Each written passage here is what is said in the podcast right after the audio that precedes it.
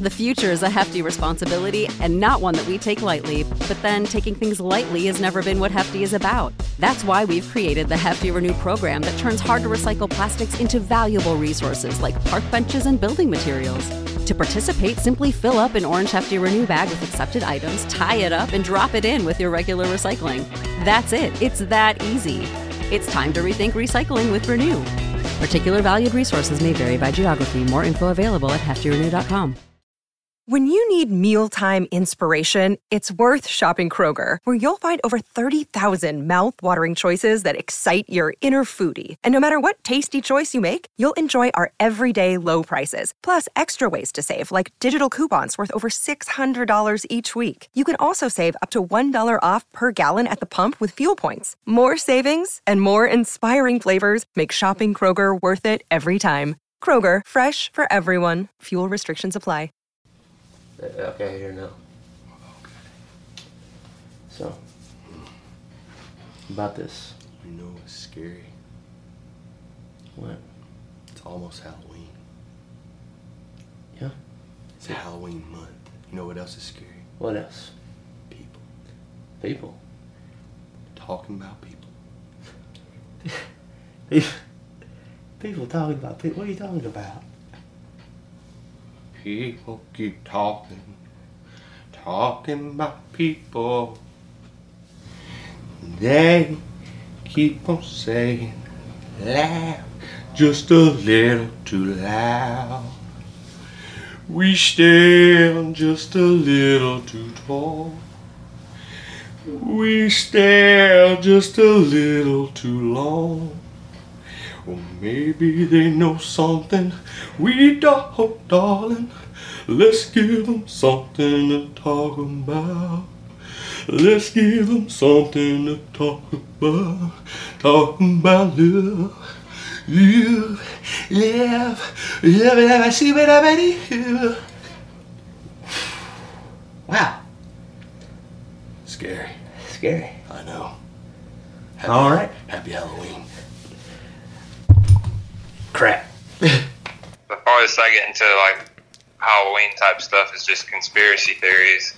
Yeah, and so I mean, I, that's that's that's what I was asking. I was like, I know you're not really the the type for that kind of crap. So Nah, I mean in Texas we don't have scary stories. We just live it. that's probably the dopest thing I heard all day. Chainsaw Massacre. Yep. Yeah, that is true. No, I forgot about Alright. forgot about that. It's got the word Texas at the very beginning of it. Yeah. Well, there's a the town that it happened in is called Briggs, and it's actually like an hour away from where I lived in Central Texas. This is Waco area. Yeah. Yep. That's pretty cool. Roundabout, at least. So I, I understand, like maybe, well, not maybe, but most of that story wasn't like true. But I mean, it, it had some truths in it. You know, it's like when any movie they make based on true events. Okay, it was Right. probably thirty seconds out of that whole thing was truth. Mm-hmm. Well, as far as I know, like the true parts about it are it was in Texas and there was a chainsaw involved somehow. And I think that Leatherface portion of it was true as well. Like, Oh I, yeah. I think I think that was kind of his thing. I can get into like murder mysteries maybe in terms of movies and stuff like that, but I'm not The Conjuring and all those types of movies. I'm not gonna pay money to go get the piss scared out of me like that. Mm, yeah, I'm the same I- way, dude. I don't I don't really mess with those kind of movies like that. That that's the genre of horror I don't mess with. I don't like it. I can do like a Halloween, like a you know that's that's Yeah. that's a fun movie. That's that's more of a thriller, I yeah, think, yeah, that's, rather than a yeah. horror film. Yeah, yeah, it's like Jason and Freddy and all. That's more thriller type things Yeah. instead of Um, even like Jeepers Creepers is more like they're running from this dude that you see. Like it's not you seen that movie? what Jeepers Creepers. Yeah, I've seen Jeepers Creepers too, but not the first one. Okay. Weirdly enough. dude. Yeah, the second one was awesome, wasn't it? The bus scene when he's like licking the window when he finally picks the guy in the back of the bus. Completely like took any of the suspense out of it for me. I was like, this dude ain't hard at all. Like, yeah. On the first one, This had Justin Long in it. You know him from Accepted. Yeah. There was a scene he's riding with his sister in the movie, and they go by this creepy old house, and you have the Jeeper Creeper truck, and this guy is mm-hmm. just like getting bodies out. You know, they're in bags, and he is just chunking them down this huge pipe that's leading down into the basement of this home. And, and you, you you have to be kind of paying attention. Like the camera really puts it in focus, but if you don't pay attention, you won't catch it, right? Right. And that was probably one of my one of my favorite scenes of like that kind of movie was like when you saw that because it was real early. It was like 15 minutes in the film, and you see that, and you're like, "Oh, good grief!" Yeah. I hope y'all keep dry. Oh, of course, y'all turn around because you're curious. Here we go, and we have a thriller. Yeah. Jeepers Creepers was doing numbers, man. Well, actually, I think you know what I think it went down like this. Like he when because he senses fear supposedly. Ah. And so when they drove by, he caught the scent because they were like, "What? What? What is? What was that?" And he was like, "Okay." And he got in his truck and like there was this big car scene, you know, the chase and all that. So that's how it went down. Well, all right. Hey, this is Porch Talk. Tonight I have Levi with me. Me and him met back in Mobile. We've had a lot of involvement in the past, played in church band together, the foundation band, we done that. And for a time we had a little side band, little two piece band, the General Specific. And we had a lot of fun with that. P- played a lot of original songs that he wrote. And tonight I'm excited because Levi has just dropped a song maybe about a month ago. Is that right? Yeah, around about, round about there, yeah. Refall. And so that's available on iTunes. And Levi is a killer songwriter. So, man, tell us a little bit about Refall and how that all came to be. Refall came about when I was in this other band called Sager. Some guys from Grand Bay here that I was in another in a church band with you in actually. I don't know. We were at a practice one night and I just went off to the side and I had a little ditty in my head and I was like, this is kind of something. And I really just wrote down a real quick. I don't know, just kind of a simple song. Was just you know verse chorus verse chorus chorus again. There we go, done. And the first time I played it was at a show, the one show that that band ever did. And I played it because we needed some fill for a break. Yeah.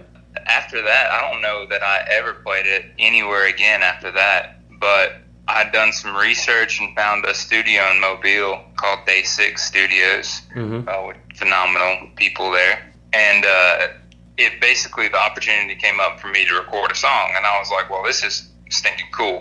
So I, I want to make sure that I do the right one. And I was just over the the next couple months looking through all the ones that I had, and I had a lot. And uh, Yeah. it's just like not that like I'm some sort of amazing songwriter or anything like that. It's just that whenever I, it's just something I like to do. I guess like people like painting pictures or playing Xbox and stuff, and I like doing all that too. But one thing that I really love doing is just writing a song because it's just fun. I don't know. It's Yeah. just something I like.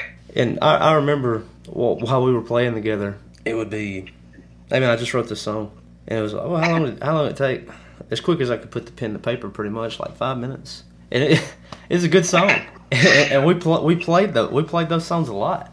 I guess a little side tangent was when I started writing songs, I was 17 and I just started playing piano. But before I was writing songs, I wrote a uh, kind of like a poem, I guess, Yeah. about this girl that I had liked in high school. And I posted it on a blog on a blog I had on MySpace, and it kind of got around to like my group of friends and stuff, and it got around with them. Well, one of them ended up showing it to my English teacher in high school, and she was like, came up to me after class one day. She said, "Levi, this is really good," and I was like, "You were not supposed to see that, Yeah. but I appreciate, I appreciate it."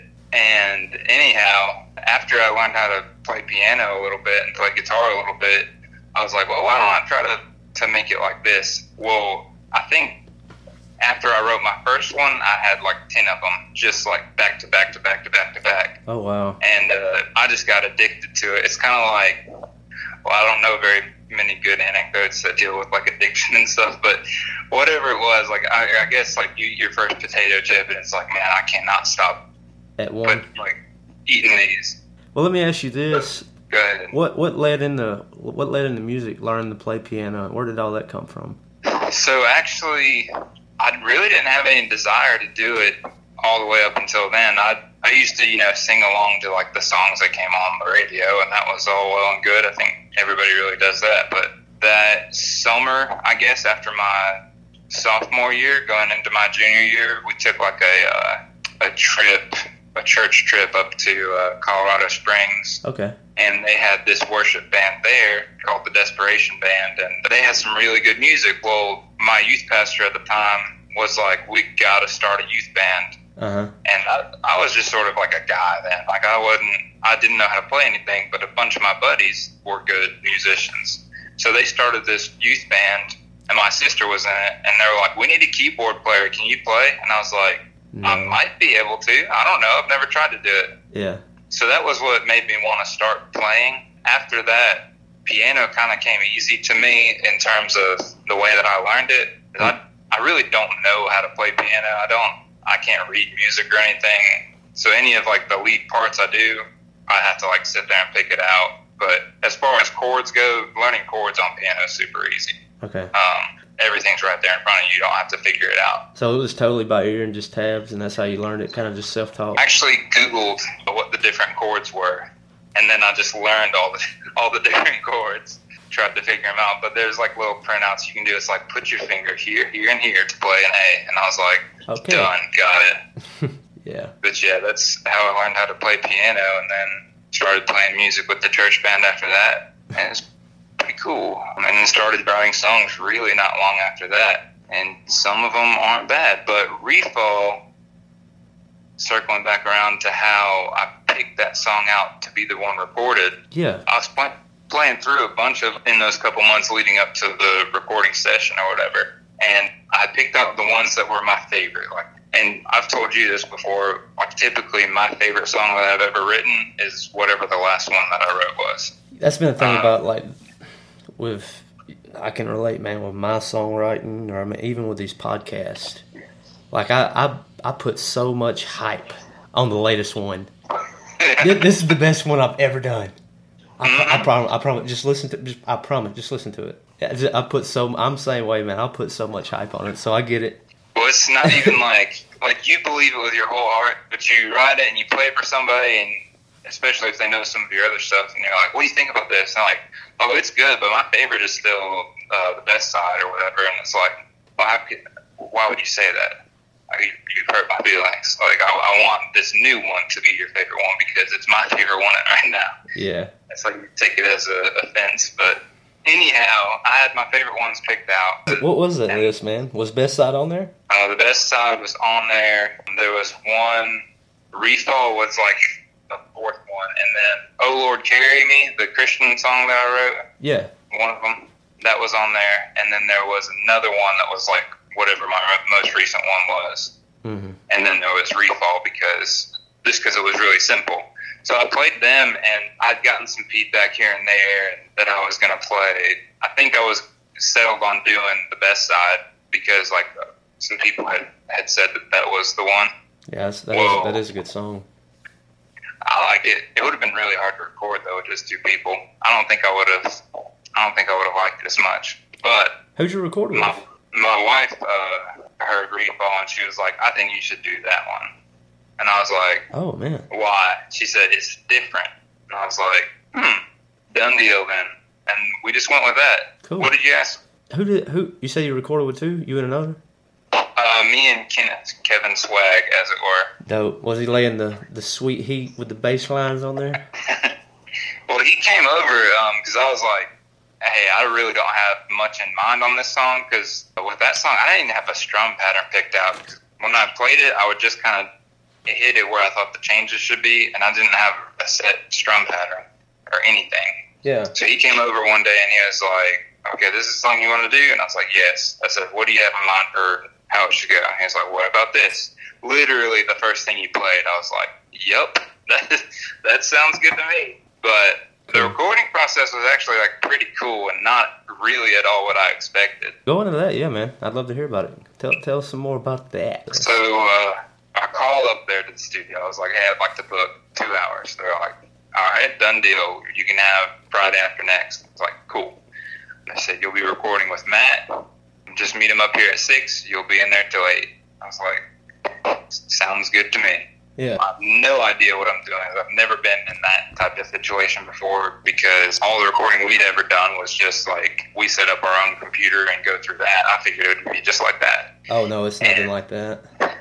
No, it's uh, it's a whole kit and caboodle. So we get there, and the guy kind of asks us, you know, what are you thinking? I'm like, well, we got one acoustic guitar and one voice, and that's all I've got. And he said, okay, well, we'll see what we can do. We had practiced it a couple times and thought that we had down, you know, the the time signature and everything right. And Kenneth's a pretty good guitar player, so hmm um, He is. I was like, I was like, well, you, we can handle it. The first like ten times we tried to start the song, we just were not on time at all. And you know, they have you in the booth and stuff, and they actually let us go at the same time, so I could hear him playing the guitar right as I was singing and stuff like that, and it was good. But we just couldn't follow the click track, I guess, because the pattern being what it was or whatever. But like we were both getting off, Yeah. and I was like, ah, it sucks. Was time uh, was, was time getting where it was running out on you? You know, I felt like it the whole time that we were burning time, but I think it really had only been like four or five minutes. and uh, it just like, I guess just nerves and stuff made it seem like I was doing some Mission Impossible thing where like I only had 10 seconds left or something and we hadn't even started. Matt comes over the, the intercom deal and he's like, hey, if you want, I can put in like a, a drum kit for y'all to follow along on. I was like, yes, do that. He's like, okay, well, let me just make something up real quick. And he had this program, whatever it is, on Pro Tools that you can do whatever you want really with with your drums and stuff. So he Mhm. set one up real quick and played it, and we just played behind that the whole song. It took like two takes to get everything perfect, which was I thought pretty good. Yeah, no kidding. Uh-huh. Yeah, it's normally uh five, six, seven, eight, twenty, thirty, forty. Yeah, he didn't have to to do any like redos on the guitar and stuff at that point. I was like, all right, this is pretty sick. Well, we he was like, okay, well, y'all are done with your part for right now. If you want to come out here and just kind of go over with me and see what y'all want next, I was like, okay, cool. And already I was like, this man is a genius. Yeah. Well, then we get into something that I, I don't know. I, I think these dudes are are more like qualified than medical doctors and stuff. These sound engineers are geniuses. Yeah, they Uh, are. know where you're going with the song before you Mhm. even get there mm-hmm. And is like they they know exactly what you should do. And so when they suggest something it's not like coming up with this idea out of thin air. They're like no this is what's going to work. But and he wasn't very pushy or anything at all like that. But he played the song back for us and he had the drums in there at that point where it was just like a generic you know whatever but they sounded good. And i was like man i wish those drums didn't sound so good. And i said that out loud to him. He said well we can keep them if you want I was like, "What are you talking about?" He said, "Well, I can I can make it sound like real drums pretty much." He said, "I'll be able to tell the difference, but most people won't upon hearing the song." And I was like, "Well, show me what you can do, big boy." And he went through and he did like little fills and stuff and everything, and I was like, "This is stinking awesome!" And man, the stuff they can do with making your instrument sound different, making your voice sound different after the fact, it was. I'm talking about incredible. Like me and Kenneth were almost in tears, and at one point where we get to the little bridge part, I was like, I wonder if piano would sound good on that. And he's like, well, pick out a part over there on my Yamaha. He was like, I'll put it in. I was like, all right, cool. I mean, that's how that piano part got in there. Was it was just like, if you feel like you want to do it, then do it. We can do anything. But yeah, that was the recording experience. I, and then, I mean, Kenneth did like, he went out to his car and he grabbed his bass. He was like, "Can I put bass in the song?" and uh, the guy was like, "Yeah, sure." It took him like one take through, and Yeah. and it was just really cool to get together and be able to like do whatever you want. It made me want to do it as a job full time, but Yeah, no kidding. yeah, it's tough to do that. Well, that's cool, man. It's, it's cool to hear that uh, Kevin Swag was on it. That makes me love Refall even more now. oh man, I haven't heard from He- him in a long time, man. I hope he's doing Hey. good. he is he's doing pretty good. He's a character for sure. Still, it was just like the second I started recording songs, you always like get these little pipe dreams in your head about stuff, but it was always just a life goal. Like, let me get in a studio, let me record one song. That's all I want to do. And then after that, I, what was really cool was like the fact that I got the chance to get the song on the zoo, you know, because of uh, my little connection I had there at the radio station or whatever. Dude, that's, Um, that's tight. I don't know, man. That was just such a cool feeling. And actually, when that happened was like right after my car my car accident, so it was kind of a cool little couple weeks there where a bad thing happened and like a really cool thing happened. Yeah, Because yeah. I think within the span of three weeks, I had I'd released the song on iTunes, got in a car accident, and then got the song on the radio. I was like, wow, what? have oh, the turntables. yeah. That's cool, man. Oh. Have you had a lot of feedback on the song and like as far as like just people hearing it that wasn't familiar that you done that kind of thing? Yeah, a lot at work where they were like, I didn't know you sang, or people will have heard the song for the first time and it'll say my name on it. You know, it doesn't sound like my speaking voice. Like, I mean, I sound like this, and it's it just kind of is what it is, you know. Right. My name will be on the the title because it is me, and they'll go, "That's you." yes, I wouldn't lie about that. I promise you. But I'll like good feedback pretty much for the most part. And there is actually like this a service you can sign up for through one through the distribution website I went through Yeah. where you can submit it for review with different users or whatever. Mhm. And I guess they get paid to write their reviews and stuff, but that was it was kind of cool and kind of funny because like they were brutally honest in their opinions and stuff, and most of them were positive. But the ones that weren't, like, really weren't positive. Yeah. it was like, uh, I wouldn't care if I never heard that song again. Like, oh my god. Appreciate that. Yeah, like that's helpful, I guess. Um, That's real constructive. Let me uh let me go find the nearest bridge. and like some of them are like, man, I like the guy's voice. Some of them are like, this guy is destroying the genre. I was like, man, I don't even know what genre this is, but Did you see that on our uh, on the general specific video that we had for casual party? uh, uh I started to send you a screenshot. Someone left a comment on that video a few months ago, and it, it was just exactly what you just said. The guy has this guy has a unique voice, and no offense, I'm only saying this because I'm a huge Band of Horses fan. But y'all should not cover Band of Horses. Why? And so, in my rebuttal is, you know what? My next video I put up on our channel, what is that? I covered "No One's Gonna Love You." Should. I don't I don't know if he saw it. I was just waiting on it. I was like, "This is my favorite Band of Horses song," and it, crap on this one, big boy. Dude, people online are like severely online. They love being online. Mm-hmm. It's so easy to be a keyboard warrior. I'll tell you one of the best things I've done here lately. This is shifting off music and onto the internet. But dude, I got rid of Facebook, Twitter, Snapchat, Instagram, anything. Yeah, I noticed you're not on there anymore. Makes me sad. It, I guess was like a semi-conscious decision where it was like, you know, it would probably be good for me to like take a break from this. And that's really all I thought into it because like, you know, you notice when you your blood pressure gets a little bit higher when you see just a bunch of stupidity on there. You're Yeah. like, okay, maybe, maybe it's a good idea for me to take a break. I'm the same way. I bet people are the same way about me.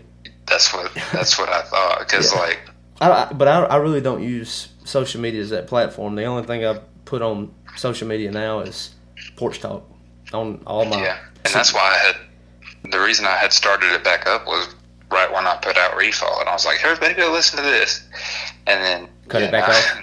It's weird when you notice it like affecting you, I guess. Mhm. Um, where it's like, okay, I've been two weeks clean from social media, and uh, my wife says I'm a lot nicer. That's weird. Probably no correlation at all. Right. I only get on social media now to look at Porch Talk too. Dope. Appreciate Yes. that. No problem. I'm a, I'm a, I gotta find some links. I'm gonna put some links up for Refall on the uh, the Facebook and Instagram page. Did I ever send you the, the file? No, I don't. That? Yeah, you- if you can get the email, I'll, I'll tag it at the end if you don't mind, and that'll be the, that'll yeah. be the close. Yeah, I can do that. That'll be great.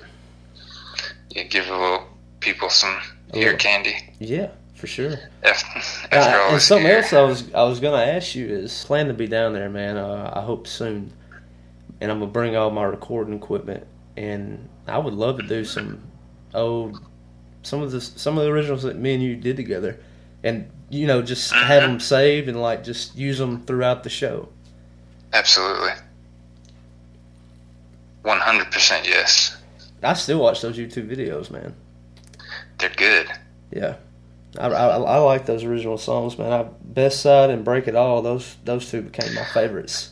Man, I watched the Break It All video the other day and I was like, I miss it. Be- just because, like, it sounds so much better with two guitars than one. Yeah, It's the most, I think, Taking Back Sunday like song we've ever done. yeah, and that that was always the go. Oh, yeah. oh, yeah. They're the gold standard for sure. hmm Probably. Them in Manchester. them in Manchester and my new one that I have in my little top hierarchy of bands, which we can do this if you want to. Please do. Let's Uh, go. which I'm I'm thinking I can probably guess your top three already. Yeah, But um, depending on the day for sure. But Taking Back Sunday is always going to be my number one.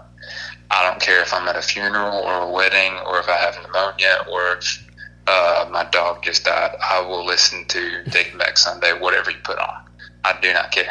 like every, they have a song for every situation. Number one and number two, they just got some freaking toe tappers. I'll never get tired of like their first two albums. Really, their first three albums. I don't know what it is. It's just I put those three albums for that band up against any other bands. Like not only first three albums, but three consecutive albums. Doc, they're just gold. Mhm. So they're number one.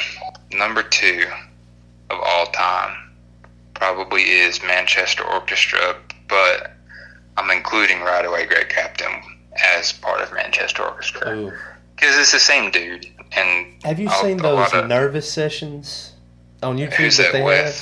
have? I can't remember the YouTube channel, but if you look up right, you know, right away, Great Captain, and if you type in nervous sessions, he'll play that uh that that favorite song of his that I do. I think it's called like Lions Do. like Lions do? I think that's my Oh, favorite yeah. one. Even though like the two albums, uh, man, I went out and bought those two that me and you listen to all the time. Oh, really? And then I think like Lions do that was on the next one, and I, I haven't found it yet. I haven't. I mean, it would be easy to find. I just every time I go to the record store, I never think to look for it. He did two like almost back to back, and then the third one he came out with like two or three years ago. I Um, think that was the one with like Lions do. that I don't know. That dude's a genius, also. Yeah, But I mean, cause right away, Great Captain is a story. Yes. That's an insane story too. Like just to think about like I'm going to do a whole different band and it's just going to be about this captain or not captain but this uh The sailor. sailor gets cheated on. Man, I um you remember the song he did I'm not ready to forgive you? Oh yeah, dude, that's one of my favorite. That, that's probably number two. The writing in that song is ridiculous. It's probably not my number 2 just because Oh No I Tried is so good. That, that, that so would probably be number three. that, that that would be my three. What about I Was a Cage? that one's good. I just think it ain't my top three. What about Right Ahead Young Sailor? Yeah, right ahead, young sailor. Yeah. Yeah, I still play that one on the guitar. That one's really fun. Mhm. If you don't know Right Away Great Captain, go check out Right Away Great Captain. Mhm. Not just the song, 'cause- but that song is good too. Yeah, but that's not the best one. Oh heavens no! And if if Um, if you'll check the albums, like if you go to YouTube to look it up, if you'll listen to it in order, it'll tell the story. so wait, you don't think I Was a Cage is a top three Right Away song? When I was first introduced, yes, but when I heard like Lions do, like that, like Lions do, hopped up to number one and it fell out. Like Lions Do is number one. What Manchester song I always think is Right Away? Uh, One hundred dollars. that's one of them. There's three. Where have you been? Yeah, That's a like good song. the lyrics in that song. They're out They're, there. they're a tough pill to swallow.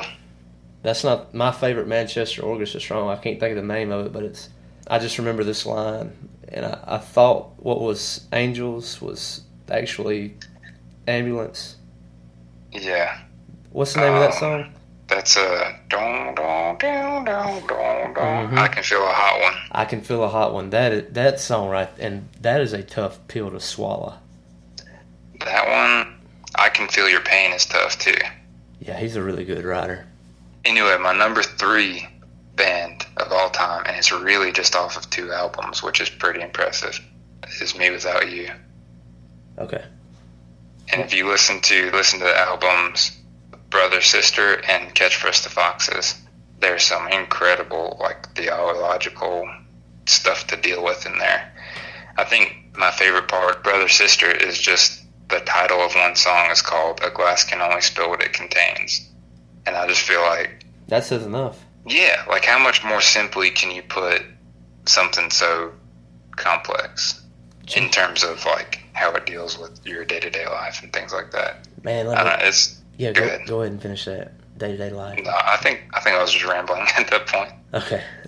I've been reading this FCA article on the 2017 national championship for Dabo and Clemson, hmm and the opening verse is uh, it would be like part C. It's a long verse. You want to talk about something that was just incredibly profound to me?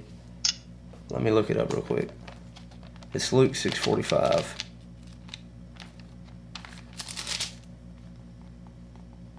Here you go. For the for out of the abundance of the heart, his mouth speaks. Dog. And like to give you the context, the good person out of the good treasure of his heart produces good. And the evil person out of his evil treasure produces evil. For out of the abundance of the heart his mouth speaks. You want to know what's crazy? What? We literally used that word, uh, that verse, this last Sunday in our Sunday school lesson Yeah. Because we did a lesson on a glass can only spill what it contains.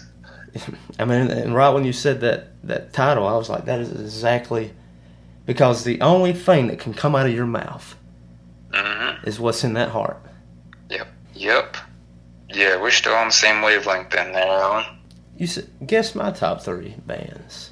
All right, your top three is Band of Horses, Okay. Band of Horses, Yeah. and Band of Horses. Yeah. Okay. so- And we're done. Solved. no, I think um, I think Taking Back Sunday is near the top three, but I don't know if they're in it. Yeah. Um, they, they that close. Let's see what else you got. What is that? Incubus. Yeah. Old Incubus now, not this new crap. I haven't like Yeah. I, I didn't like the last two. I saw them too. And they, they Really? yeah, I saw they were at Memphis too. That was one of the main reasons I went. Jack White and Incubus was there.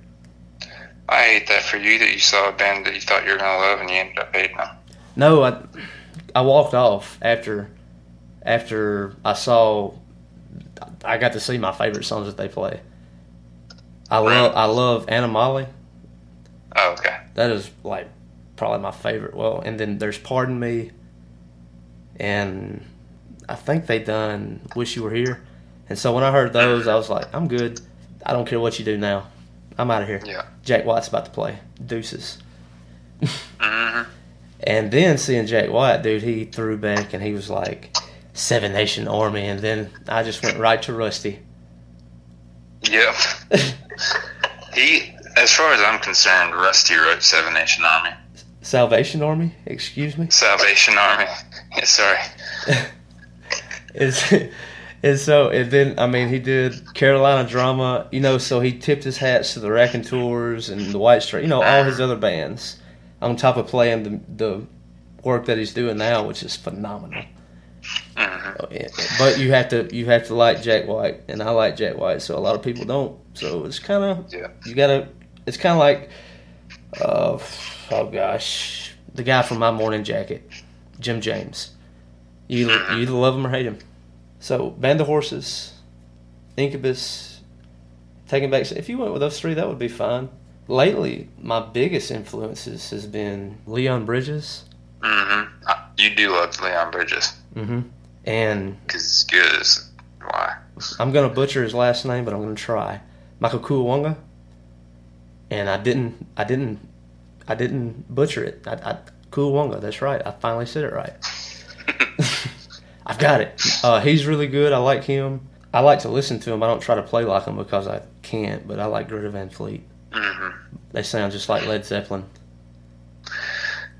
So, an unfortunate thing that has happened to me since, uh, well, I don't want to alienate anybody, but like, I don't care for country music all that much, especially like the current iterations of it. Mhm. But I've been listening to a lot of country music because that's all the people at my work listen to. So when we're out in like the trucks and stuff on our way to the job site and things like that, they're like only want to listen to you know whatever is on the country music station. hmm Jason Aldean's and all those cats, right? Those are the ones that are kind Yeah, of hard to the Florida stomach. Georgia line and stuff like that. Yeah, he's hard to stomach. But- They're hard to stomach. Every now and then they'll play some like old Blake Shelton or something, and I'm like, this isn't terrible. Or George Strait will come on once in a blue moon. I'm like, this is actually good. hmm Alan Jackson's good. I don't think they ever play Alan Jackson other than the They, way they down play him all on the time up here on these country stations. Well, we need to swap country stations Yeah, which we got because if like I hear seven. if I've got to hear uh, Florida Georgia Line featuring Backstreet Boys one more time, I might throw a brick through one of our windows. Like, like this sucks. Can we we put on anything else? I, I good country music. It's not on the radio. You had people like Whiskey Myers and Sturgill Simpson, and Yeah, you you So- have you have good country music out there, but it don't. It's not radio country. Stapleton gets on the radio a fair amount, Mhm. but um, Yeah, and he's good. he's he's good. He's not. I don't know. I don't know how to describe him. He, I don't, I don't know. Okay, I'll, I'll, I'll go for it right here. It's a voice between Fergie and Jesus. that's it. That's the, that's what I was looking for. Yeah, I mean he does. Um, he- he's got a good voice. Yeah. Um, Like I remember the first time I heard Tennessee whiskey, and then you heard the applause at the end, and I was like, "That was live? hmm Are you kidding me?" Yeah. Have you seen him do it with uh, Justin Timberlake? Yes, yeah, I've, and that says something, even though they say something fifty-seven million times. I don't, I don't, I don't mind that song. He makes Justin Timberlake looks like a worse singer than him, which is also saying something. Yeah, Even though Timberlake probably has one of the worst halftime shows ever, yeah. Super Bowl halftime shows. Whoopsie.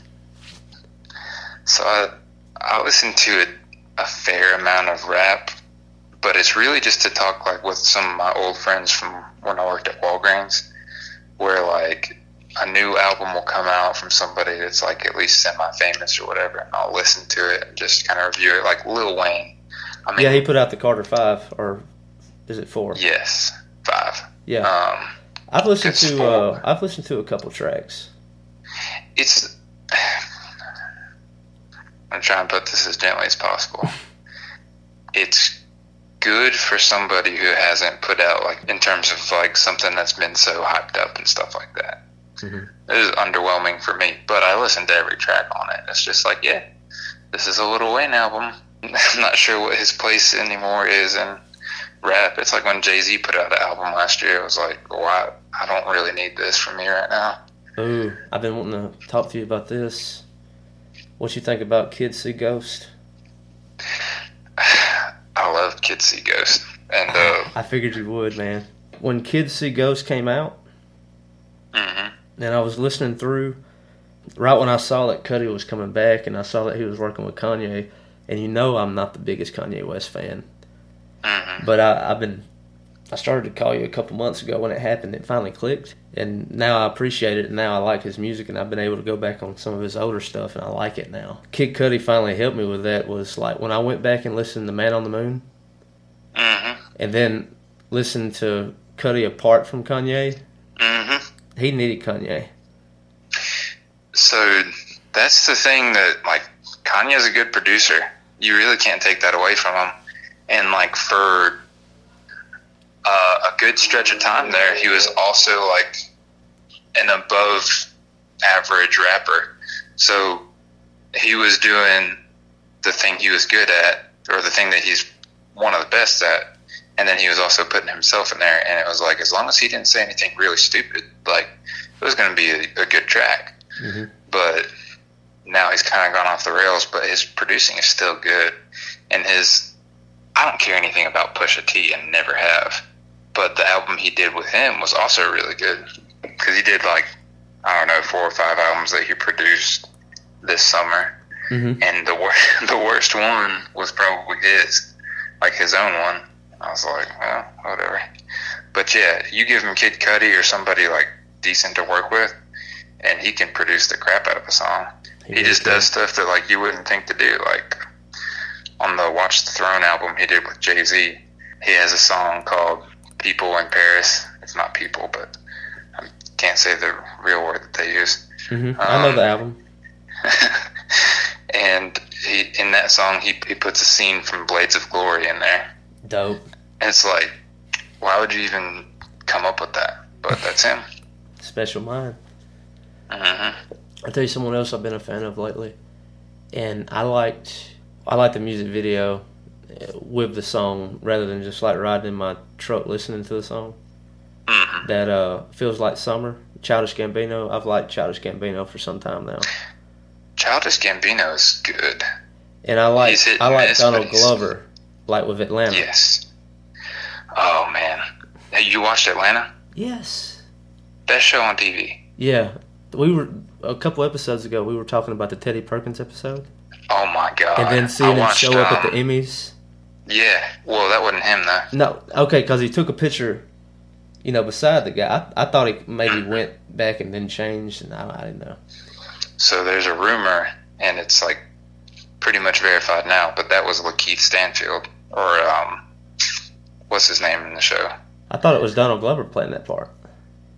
It was him playing that part in the episode, but at the, oh, Emmys, oh, the Emmys, he got a Stanfield. Stanfield. Okay, well. But what's his name on the show? Uh, I can't remember. Right. Ain't that awful? Yeah. But anyway, it was that dude he dressed up as Teddy Perkins for the Emmys. Well, that's that's dope. Yeah, Teddy Perkins and B A N from season one are my two favorite episodes. That's the one where Paper Boi goes on that talk show, and yeah. they have the transracial guy on there. Yeah, that is almost perfect TV. Man, it's just hilarious. Like I, I don't know. I I mean, I, I, went back and watched some of like Thirty Rock and like you know Donald Glover getting started, and I was like, man, he's he was good here. He just didn't realize it because he was just kind of real, kind of low key. He was a yeah, he was a writer on Thirty Rock, mm-hmm. um, and then he was on uh, Community. He was really good on Community. Mm-hmm. He has a stand-up special that he did, which is pretty good. You ever seen that? I haven't watched the stand ups. I've seen clips. He wrote a joke for 30 Rock one time after he got on Community. The people on 30 Rock were talking about lack of representation NBC shows and stuff, which is like a super meta thing to even do. Like, you're on an NBC show, also writing for another NBC show about NBC shows not having black people on them. Yeah. anyway, Jack Donaghy says something about they say that we don't have enough representation on our shows. Don't we have that uh, that one fellow on that on Community? What's his name? And uh, Tina Fey goes, uh, Donald Glover, like saying it like mm-hmm. like it's pronounced different because he's black or whatever. Yeah. He wrote that joke about himself. What a like flex to pull off. yeah, he's he's smart, man. Speaking of Donald Glover, though, I've got some bad news. Okay. I just watched Solo, the Star Wars movie, yesterday. I was worried about that. Yeah. It's not good. The movie itself or him? The movie itself, he does his best to save it, but can't. I, I never thought that was a good idea. So, like, I get the whole time they were coming out with these new Star Wars movies, I was like, guys, it's not that serious if they don't follow every letter of the law in terms of like going according to canon or whatever, or if they get this wrong according to the comics. Because after all, what they're doing is making new movies, so they can continue to make new movies because they're making money off of it. So, so I watched the new ones. I understand like people not wanting to watch the old one or the new ones because they don't go by the old ones or whatever. But the only way that new ones work is if they're entertaining and enjoyable. Like if you're not gonna stick to like the story or whatever, and you're gonna make it your own, just make it a good movie and I'll watch it. Yeah. Well, that it's just hard to replace Harrison Ford. Like, because the whole time I'm watching Solo, it's like this dude doesn't even sound like Han Solo. Like his mannerisms aren't the same. I just wanted him to be Harrison Ford the whole time. And then also a major downfall to the movie is Woody Harrelson is in it. Really? And like for yeah, for a good amount of the movie. Like almost the whole movie. Hmm. like most of the time, I don't really mind Woody. He's alright sometimes. He was alright in this movie. You know, I like White Man Can't Jump. Yeah, that was thirty years ago. Yes, that was. I like Zombieland, Yeah, he was good in Zombieland. and that'll do, Pig. He has Okay. a uh, mustache in this one though. Oh, great. Is it as good as All Right, All Right, All Right? McConaughey with his mustache and Dazed and Confused? Nothing can be as good as that mustache. Yeah, I'm glad we landed there. What a crazy thing that's McConaughey's first role. I mean, that's his most iconic role still, isn't it? I would say so. I mean, who doesn't? All you know, everybody. All right, all right, all right. Everybody knows that line. Mm-hmm. And I mean, he still does it. Yeah. So I mean, I th- he likes it. Craziest thing ever still is him being in those stupid uh Don't were they dare. Lincoln commercials or something? Oh, I was about to say. I was like, don't you dare call Tropic Thunder stupid. Oh no. Oh no, I wouldn't. Tropic Thunder made me a Tom Cruise fan. Yeah, it done me that that, way too, to man. do. After that, I think I watched all the Mission Impossible straight through. I was like, you know what? I'm just going all in. Les Grossman. So good. It's like I'm talking scorched earth. You're gonna need to call the United Nations to get a binding resolution to stop me from messing you up. Tom Cruise is going off. It was him before the movie. Like Entertainment Tonight did a story on it or whatever. Like Tom Cruise's shocking transformation. I was like, yeah, okay, I don't care. I'm gonna just go watch this movie. Yeah. Boy, was I in for a surprise. Yeah. You know, the first, and it ended, it's, it ended up being one of my favorite movies. The first time I watched Tropic Thunder, I hated it. hmm And then we immediately watched it again. And then, like, second time I watched it and I kind of paid attention, I was like, that's Tom Cruise. Well, yeah. and you start, you kind, you kind of start seeing what they were trying to do, and you're like, oh, I can appreciate this. What's the song he keeps playing? He plays the Apple Bottom Jeans song. Dances to it. That's his jam. No. He plays it. He's like, um, if you do this for me, talking to Matthew McConaughey, he's like, I will get you a G5. And he's like, a G5 aeroplane? He's like, a G5. And he just turns the song on and starts doing his dance. Boots with the fur. I remember seeing that in theaters. I was in high school still. And, Okay, tell me was- this. This is my question. okay. The opening trailers with, like, booty sweat hmm and the Satan's Alley and Jack Black's crazy trailer with the the the family that just farts everywhere. What was that like seeing it in theaters? Was you like, is, is this real life? What It is was this? crazy. Once they did Booty Sweat, I was like, okay, this has got to be part of the movie. But I don't know. It was weird. I I think I had low expectations for the movie going in because that summer was just a golden summer for comedies. Because Yeah. Step Brothers was released that summer. Yeah, Uh, Pineapple Express was released, and Don't Mess with the Zohan was released. And I'd already watched all three of those, and then watched Tropic Thunder, and I was like, well, this one's the fourth best. And I just was wrong off of that. it's prob it probably is the third though. Like I don't think it's better than Pineapple or Step Brothers. no, I can't push it that far. Pineapple Express is is dope. Bee's knees out of nine.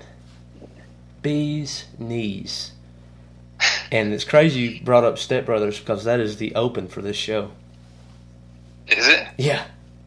People? Talking about people. People. Yeah. Sounded like a combination of Fergie and Jesus. Yeah, we didn't do that part, but i we plugged that earlier. Yeah. so we did our job. Step Brothers is easily The most Like quotable movie of all time. maybe the most quotable movie of all time. I don't think Like, there's been a day in my life since I watched that movie that I didn't say something from that movie. I gotta be honest with you, man. Because I might that might be how I start the workday off.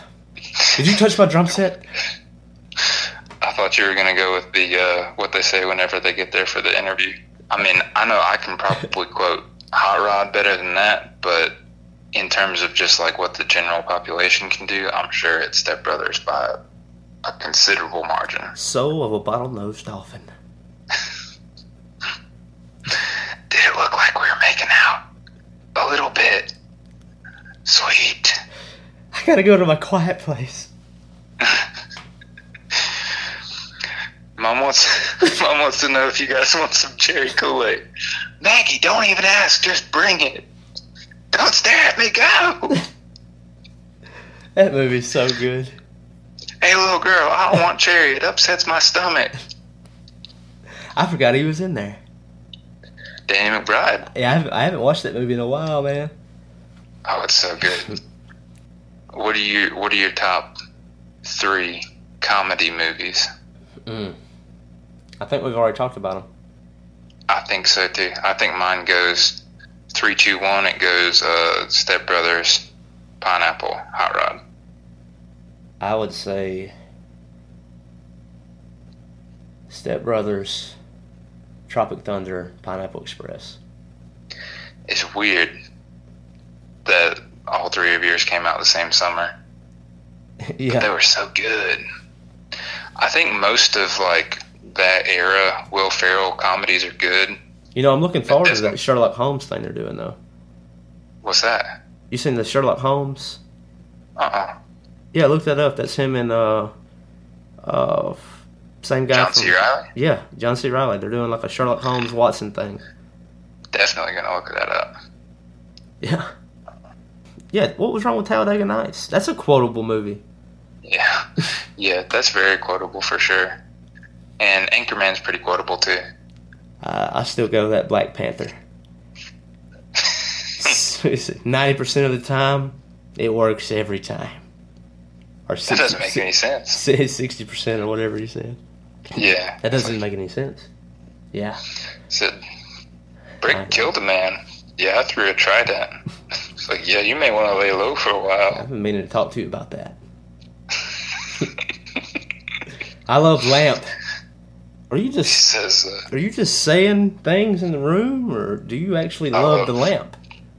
I love "Oh, lamp. carpet. he says, uh, And I like Jack Black singing. it's so stupid. yeah, well, now this is happening. Punts him. No, not Baxter. right, right after that, he calls from the telephone booth. He's like, Ron, where are you? I'm in a glass case of emotion. That was probably the that, that was my best sequence in that movie for me. oh my gosh. He said, "Did you really just hit me with a burrito?" that bike, that was. I love that bike more than anything. What's something that you love? Well, I love. Well, Baxter here. He's my companion. okay, well, this is happening.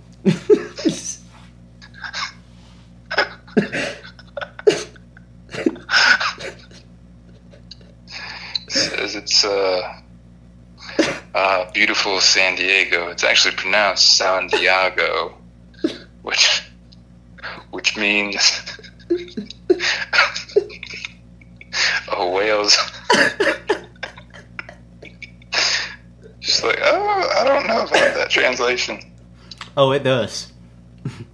I know it does.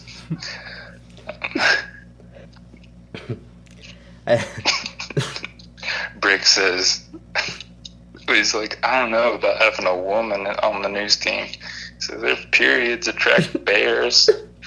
Paul Rudd's like, great, Ron. You hear that? Bears. Is- do you want to come to the, the pants party? Excuse me, Brick. Do you want to? Do you want to come to the, the the pants party? Are you inviting me to a party in your pants? Yes. starts laughing. Yes, I am. She sits down and he just looks over her. He says, You're not Ron. So the Cubbies are playing right now. Okay. Baseball playoffs. Yeah. They're losing.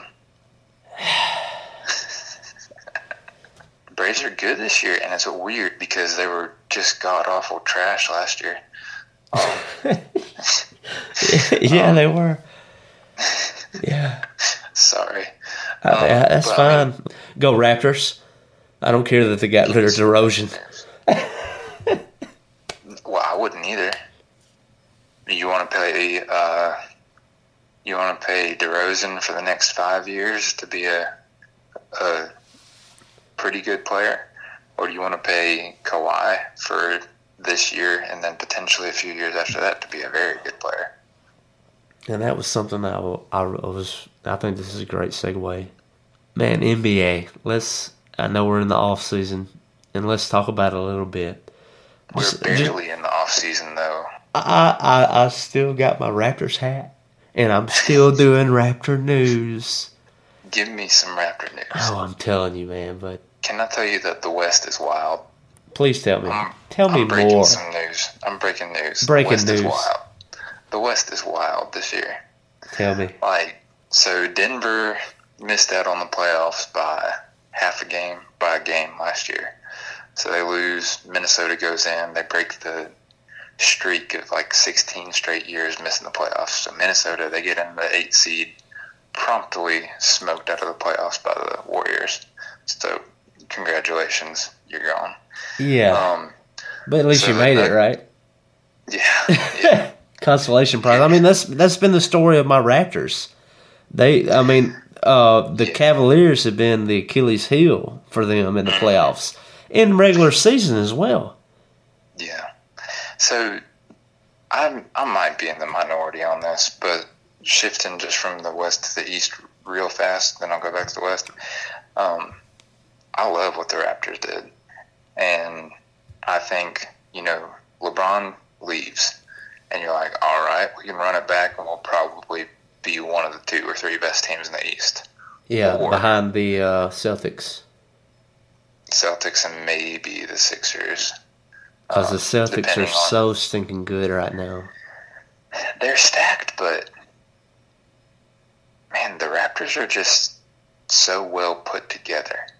And I don't know, it's being undervalued how much flexibility Kawhi Leonard gives you. Like the Raptors were already a good defensive team, and then you add in a two time defensive player of the year who also happens to be the best on ball defender in the NBA. I love what the Raptors did. I think it was a great move. So I I have them picked as my number one seed over the Celtics, Really? just because like Kyrie doesn't play defense. I don't know if Gordon Hayward's leg works really still. You know, Yeah. Back to the NBA West. The Nuggets missed the playoffs by one game. They're like, all right, we're going to fix this. They go out and they add Isaiah Thomas. They did a good draft, which I forget who they even got. They got Michael Porter, who's going to be really good once his back decides to not be broken. So they should be good. But it doesn't matter because the Lakers went out and they got LeBron stinking James. The Spurs, the Spurs even went and they lost Kawhi, and it doesn't matter because they're just going to shoot mid-range jumpers all year with DeRozan and Marcus Aldridge, and they're going to still make the playoffs. So the Nuggets, too bad, still not getting in the playoffs this What about year. them Rockets? And So we'll be the two seed. We'll, we'll lose in the semifinals again yeah. or the Western Conference Finals. In your mind, does LeBron go into the Lakers? Is that gonna matter? it's still not going to matter this year, and it it already wasn't to matter. Like even if everyone knew, like okay, LeBron's going to the Lakers, yeah, yeah, whatever, um, that's fine. They'll be pretty good, maybe like four or five seed because the the Warriors are still going to be great. The Rockets are going to be really good, score a bunch of points, and the Thunder probably be back there, you know, third or fourth in the race for it at least. Then after LeBron signs, the Warriors are like, okay, bet we'll just go and get DeMarcus Cousins, and it's like, but you were already going to win. Like, why do you need? Why do you need him? For Mobile, for us. uh, that's true. We will have a, a NBA champion after this year, huh? Yeah. I remember the first game that we went to. It was the Pelicans Kings. versus the Kings, and we were really down low. Fifty. Yeah, dude, we had really good seats. We And- were at row five, I think. I think that's correct, right behind the backboard. Mm-hmm. And uh, I felt the wind off of one of the Marcus Cousins dunks, Mister Boogie himself, and I was like, I am a fan. I'm a fan. Did you um? Did you go with me to the one where it was right after he had gotten traded to the Pelicans, Yes. where some man, some poor soul, had flown from Sacramento to New Orleans, made a sign, Yeah. went up to security, was like, "I got this sign for Boogie that I flew." It says, "I flew all the way from Sacramento to here to watch you. I still love you." Blah blah blah. Basically, so the man like speaks with Pelican security and like gets special permission to stand near like the tunnel where the players run out, the Pelicans players, and he holds it up like in all its glory, and he's wearing a Boogie Cousins uh, Kings jersey, and he's like, "Boogie, I love you." Boogie just as casually as possible strolls on by and does not even break stride. Like doesn't look his Oh, way, doesn't Lord. acknowledge him at all. How heartbreaking Yeah. would that be? Yeah, that'd be Not pretty to tough. mention, like wallet breaking. Like I have spent thousands of dollars for Just to be here. Cousins. Yeah, to acknowledge me, and he didn't look at me. Wow. Well, good thing the bar's open. Oh, and it was open. I guess I guess that was that guy's down. Uh, you know, maybe downfall. I mean, it just made me a bigger DeMarcus Cousins fan. But my, I don't know if it's fair to say this because there are so many great players in the NBA right now, but probably my favorite player to watch for not basketball reasons, just for like, just for the way they carry themselves, is Patrick Beverley. oh my lord, Beverley. my old friend. So he did my favorite thing of the whole NBA season last season, and it was the first game. I think. I think it was the first game because Lon- the Lakers played the Clippers, and so it was Lonzo Ball's his debut. Know, Right. like, and it's going to be this big thing, and all the crap that had gone on with LeVar last year. Remember, we used to care about LeVar Ball. Isn't that crazy? Yeah, now we don't so much. and now I don't. Um, anyways, so Lonzo Ball came out and it was like an out of bounds play. The very first play, he just picked him up full court and like they inbounded it to somebody else. There was an out of bounds play, and they were trying to inbound the ball to Lonzo. Patrick Beverley, of course, is guarding him. And he's talking crap to him the entire time. It's the ball's out of bounds. He's talking to him during the timeout. He's talking to him during the TV timeout. He's talking to him up and down the court the whole time. So they're trying to get the ball into Lonzo. And Beverley just like straddles his leg somehow, and Lonzo catches it, and he just like chest bumps him over the half court line. Oh lord! And they call a foul on Beverley, of course Yeah. and he didn't care. He didn't even look at the ref for the whistle. He just like He knew it was coming. Lonzo.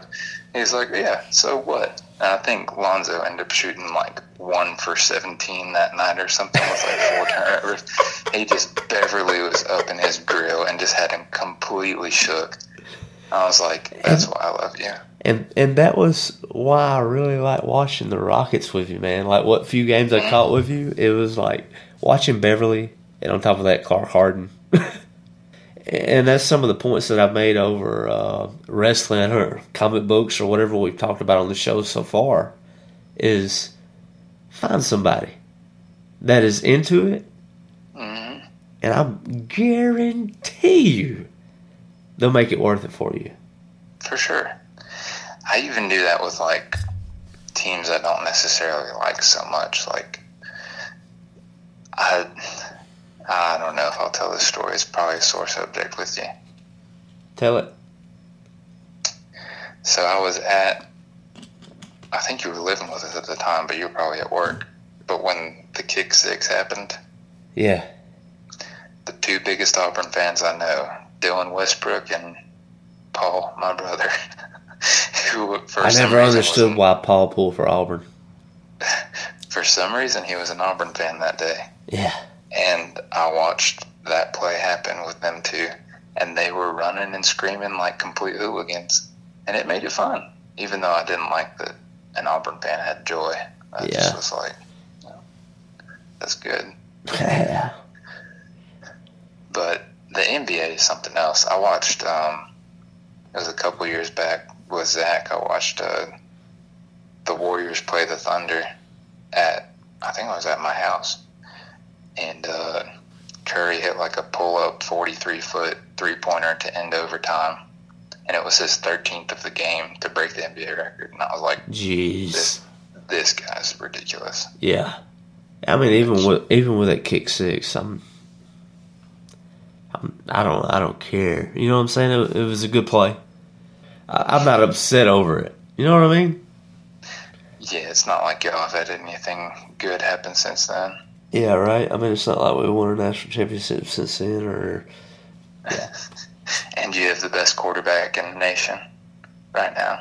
yeah. That Joker is unreal, by the way.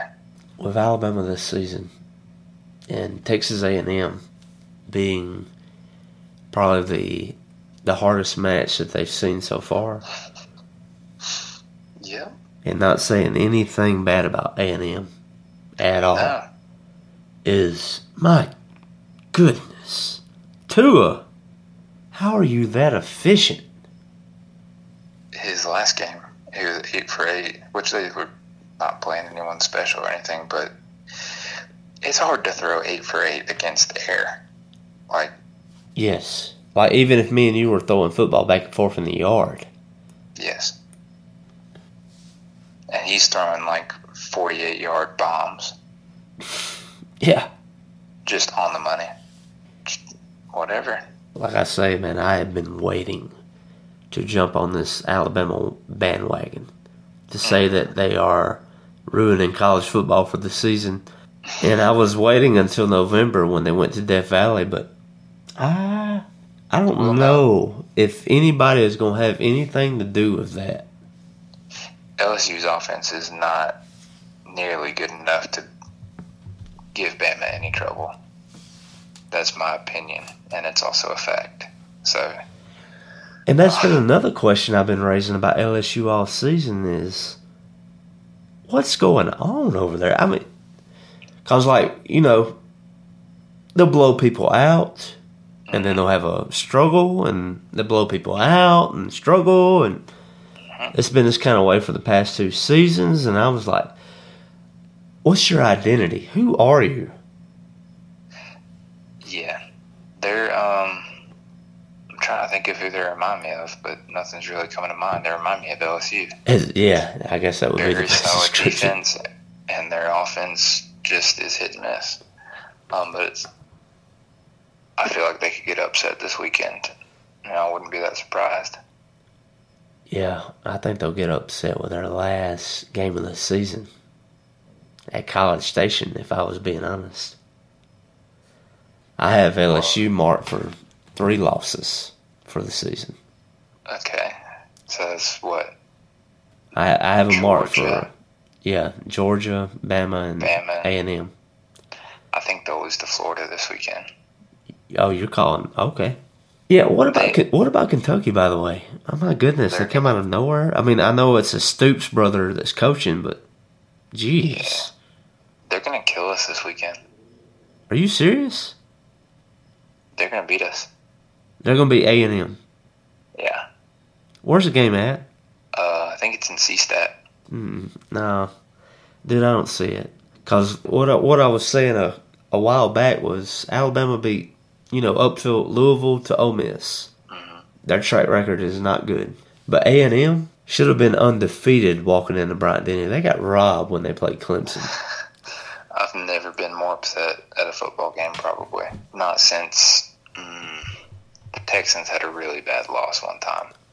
But not since then have I been actually like physically mad at a football game. I'm telling you. And what what's crazier is like watching Clemson.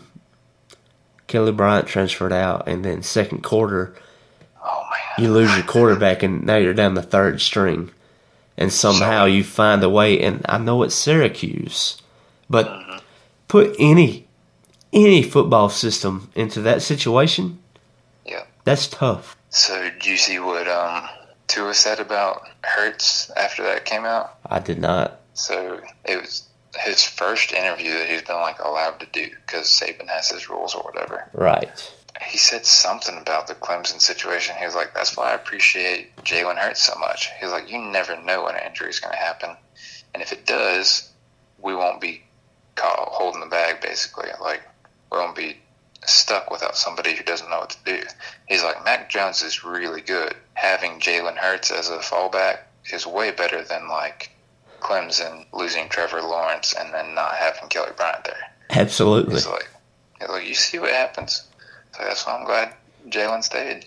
Yeah, no kidding. Because, like, in my mind, if I was 20, 21 years old, however old he is, I'm completely thinking about myself Yeah, and what's best for me. If you were to tell me that I would have two years eligibility, okay, well, I don't know what college team would give me a starting position. right. But at the same time, I'd rather risk it than play second fiddle. Yeah.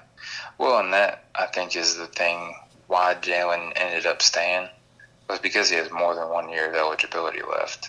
Yeah. So I mean, even if he sticks out this season, he can still, I believe, graduate transfer next year. Yeah, he'll have a year. But he And would have he would have had two years if he would have, you know, Yeah. took the red shirt like Kelly Bryant. But Kelly Bryant, no, he's only going to have one, regardless. So he pretty much screwed himself. No, he would have screwed himself if he stayed at Clemson. But he'll get to play next year. Okay. Where did he go, by the way? He hadn't said he doesn't have to decide that. He just has to not play. You know, it's got to be such a wild time. I know. And especially after seeing the impact of you leaving. I don't know. Old Dabo said he would take him back. I was like, yeah, right. Yeah. I, I couldn't see Dabo taking him back. Like, you walked out on your team, dude. There's no way. I couldn't see coming back No. because, and this is just me personally, but I don't think Trevor Lawrence is that much better than Kelly Bryant anyway. Not to the point where you would make him the starter, especially with him being a true freshman. Like Yeah. he's got more time that he can learn to do this. And I mean, that might have been a big part of Kelly's problem. hmm Like, listen, it's my last year. This guy's got three more years after this. Yeah. I mean, I don't mind you putting him in fourth quarter, but come on. Right. This is my team. hmm And he had waited two years under uh, Watson. Right. Yeah, I'd, I would transfer probably. I guess I'm not a otherworldly like athlete or anything either, so I don't know what all it takes to, to get to that level. But Yeah. And I'll tell you something else, and not to throw shade, but state done what state typically does. If you have any hope about state being their year, they'll go and lose one they shouldn't. they broke your heart by losing twice. Mm-hmm. They got to go to Bryant Denny. And by all means, they could definitely upset Alabama. That's why they play every Saturday, by the way. You, I mm-hmm. mean, the Raging Cajuns could have won last weekend. That's why they play. Anything, anything is possible. It's not plausible, but it's possible. You saw where that dude uh, bet sixteen hundred dollars to win a dollar and sixty cents. Well, I hope I never meet that guy because that's stupid. He bet sixteen hundred dollars on Alabama to just win the game, and he won a dollar and sixty cents. Congratulations to you. Yeah, What a Yeah. what a wonderful use of money. he went out on a limb. He really did. And uh, I, I would like to fully congratulate him on his endeavors. That that had to be a tough decision. It had to be almost as hard as picking the over or under and not going with the spread. Congratulations to you. That was money well spent. Sixteen hundred for a dollar sixty. Wow, I'm blown away. You pretty much uh, minus it by like a thousand percent. Congrats. Hey, how much money did you make on the game though? Zero dollars. A dollar and sixty cents less than he did. You are correct, but I also didn't put sixteen hundred in to the, the the watching or the viewing of the game. I put Yeah. about a whole thirty dollars. I went and bought hot dogs and grilled out. Sounds like a good time. And it was, and it was not sixteen hundred dollar worthy, and it should have never been. If I pay sixteen hundred dollars for anything towards a game, I'm gonna be sitting courtside somewhere. You bet your bottom dollar. Breaking news: the Cubs just tied it up in the bottom of the eighth. That is breaking. And who are they playing? The Colorado Smokies. Wonderful. I mean Rockies. No, you said it right the first time. Yep. You'd think the Rockies would be a little more rockier. that John Denver's full of crap. I I said it like this the other day, and I think it's really the way I feel. Is that previous coach we had, and I liked Sumlin for what he was. Like I didn't have any designs on him leading us to like the promised land or anything. He was a good offensive coach. I liked him for that. But he never gave me the feeling that Jimbo does in that when Jimbo is coaching, I feel like we can play a perfect game in that like we can play as good as we possibly can. I never felt like that with someone. Like I always felt like we were going to make at least one mistake somewhere, whether that was going to be play calling or execution or our defense was just going to suck all of a sudden. I'll tell you But something Jimbo, else. like you I- have a chance to at least play to the best of your ability. Yeah, I think that drives the point I was going to make was Sumlin is out of Arizona, if I'm not mistaken, Yeah, yeah. and he Not had a good. he had a pretty good quarterback, same as Kellen Mond. I'm not saying that Kellen Mond is God's gift to A and M, Yeah. but you can definitely see that Jimbo has had a impact on the progression of his Oh, skill. it's it's a huge difference. And I didn't think Mond was going to be the quarterback for us this year. I thought it was going to be Starkel, who last year was the better thrower. He was the better passer.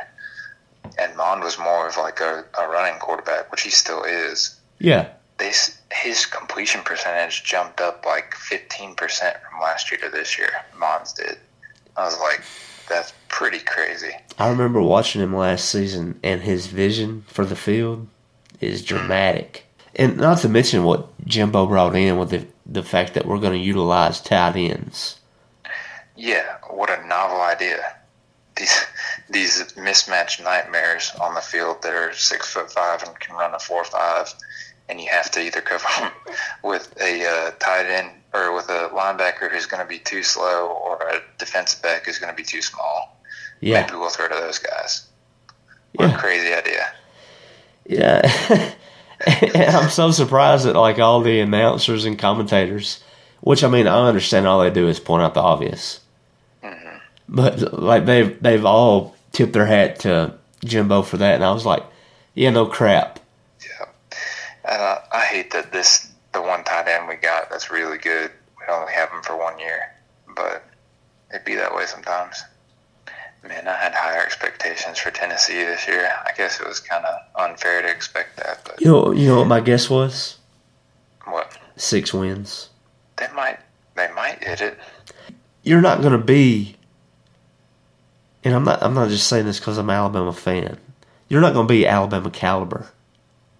Just because you came from Alabama, that doesn't mean it means something. It doesn't mean anything in some regard. Yeah. And there are coaches like that come from Alabama that step into a good situation. That's not one of them. Like Yeah. Kirby stepped into a pretty good situation. Yeah, Georgia's not a bad team. Mark Mark Richt, he just I, I like Mark Richt, but he he never was a finisher. He never could come through all the way. No. And he was a good recruiter in most aspects, but then he had some pretty big misses that were hard to overlook. Yeah. But um, like that time, I think the famous one is he tried to recruit um, Cam Newton to play tight end. Oh wow. It's like, ah, That's a big miss. well, maybe. But also, he's going to be the NFL MVP. So, Yeah. and he went on to be a quarterback for Auburn and just rocked and rolled Alabama single handedly in Bryant Denny. I was at that game. I left very upset. he could have played for probably 20 teams that year and won the title. I'm telling you, it's it's something special about that kind of player. I mean, I remember watching RG3 at Baylor. Mm-hmm. And I, this is special.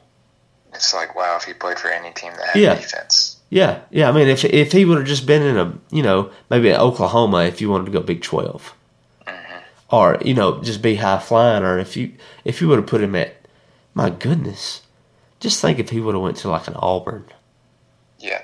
Or, man, I, it's hard to imagine. That's how crazy it is, though, Alan, with like high school football players, and especially in Texas. But um, like RG3 went to Copperas Cove High School, and that's a big high school, and they were very successful. And when he was there, they were a very good football team. Yeah. And it was like, yeah, maybe you can be the quarterback at Baylor. It's like, are you kidding me? Like this dude's unreal. But that's like when I was covering games for AL.com, and I still might do a couple this year, but I got to watch Kadarius Toney from Blount High School, and he was the quarterback there. Yeah. And I'm just watching him run for hundreds of yards, and his arm is a cannon. He's slinging the pill all over the field. And I got to interview him after the game and stuff. You know, when he was he committed to Florida, and uh, I was like, "Are they gonna let you try for quarterback?" He said, "Yeah, they said they're gonna let me uh, try out for it. They might try me out at receiver a little bit." I was like, "Okay, well that sounds good. I look forward to it." And I mean, Florida needs a quarterback. Yeah. But it just so happens Kadarius Toney is like one of the more electric receivers that you can have. But they used him a little bit. Didn't he throw a touchdown against State this last week? I want to say, I want to say you're right. Use him in like wildcat situations, but these kids in high school, man, they're so stinking talented now that I don't know. It's just hard. it's hard to pick a good spot. It's hard to get a coach to recruit you yeah. to be the right position and stuff. And, well, all right, man. This has been another episode of Porch Talk. Levi, thank you so much for uh, being on and looking forward to hearing Refall. Thank you for having me on. I appreciate it. And Shout out to Porch Talk Nation. It has been real. Dope. all right, man. Until next time. See ya. All right, bud. See ya.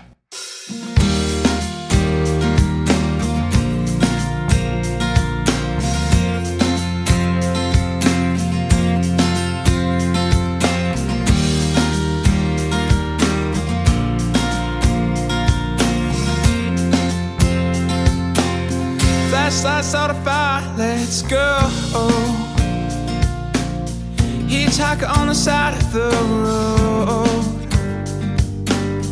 To him, the next headlights are oh, home. Forget I gotta know if this is the end of our road. Or if something could give, cause I won't. How can I just tread here, stay afloat? Wonder whether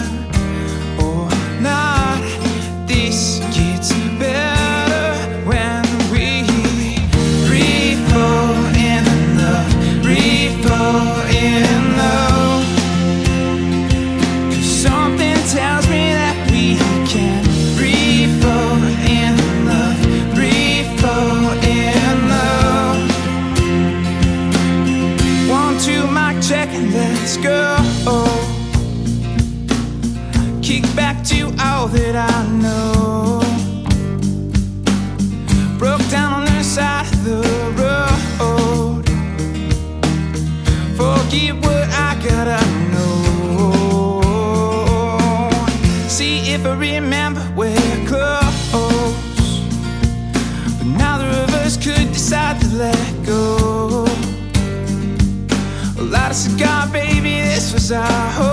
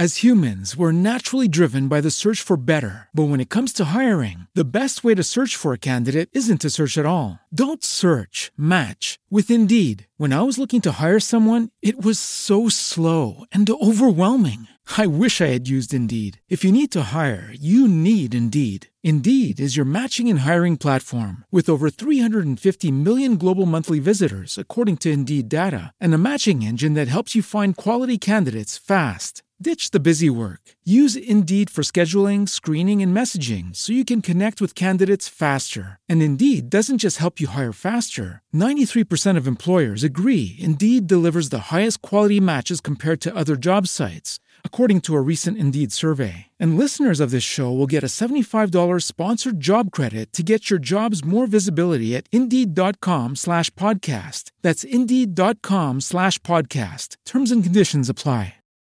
When you need mealtime inspiration, it's worth shopping Kroger, where you'll find over 30,000 mouthwatering choices that excite your inner foodie. And no matter what tasty choice you make, you'll enjoy our everyday low prices, plus extra ways to save, like digital coupons worth over $600 each week. You can also save up to $1 off per gallon at the pump with fuel points. More savings and more inspiring flavors make shopping Kroger worth it every time. Kroger, fresh for everyone. Fuel restrictions apply.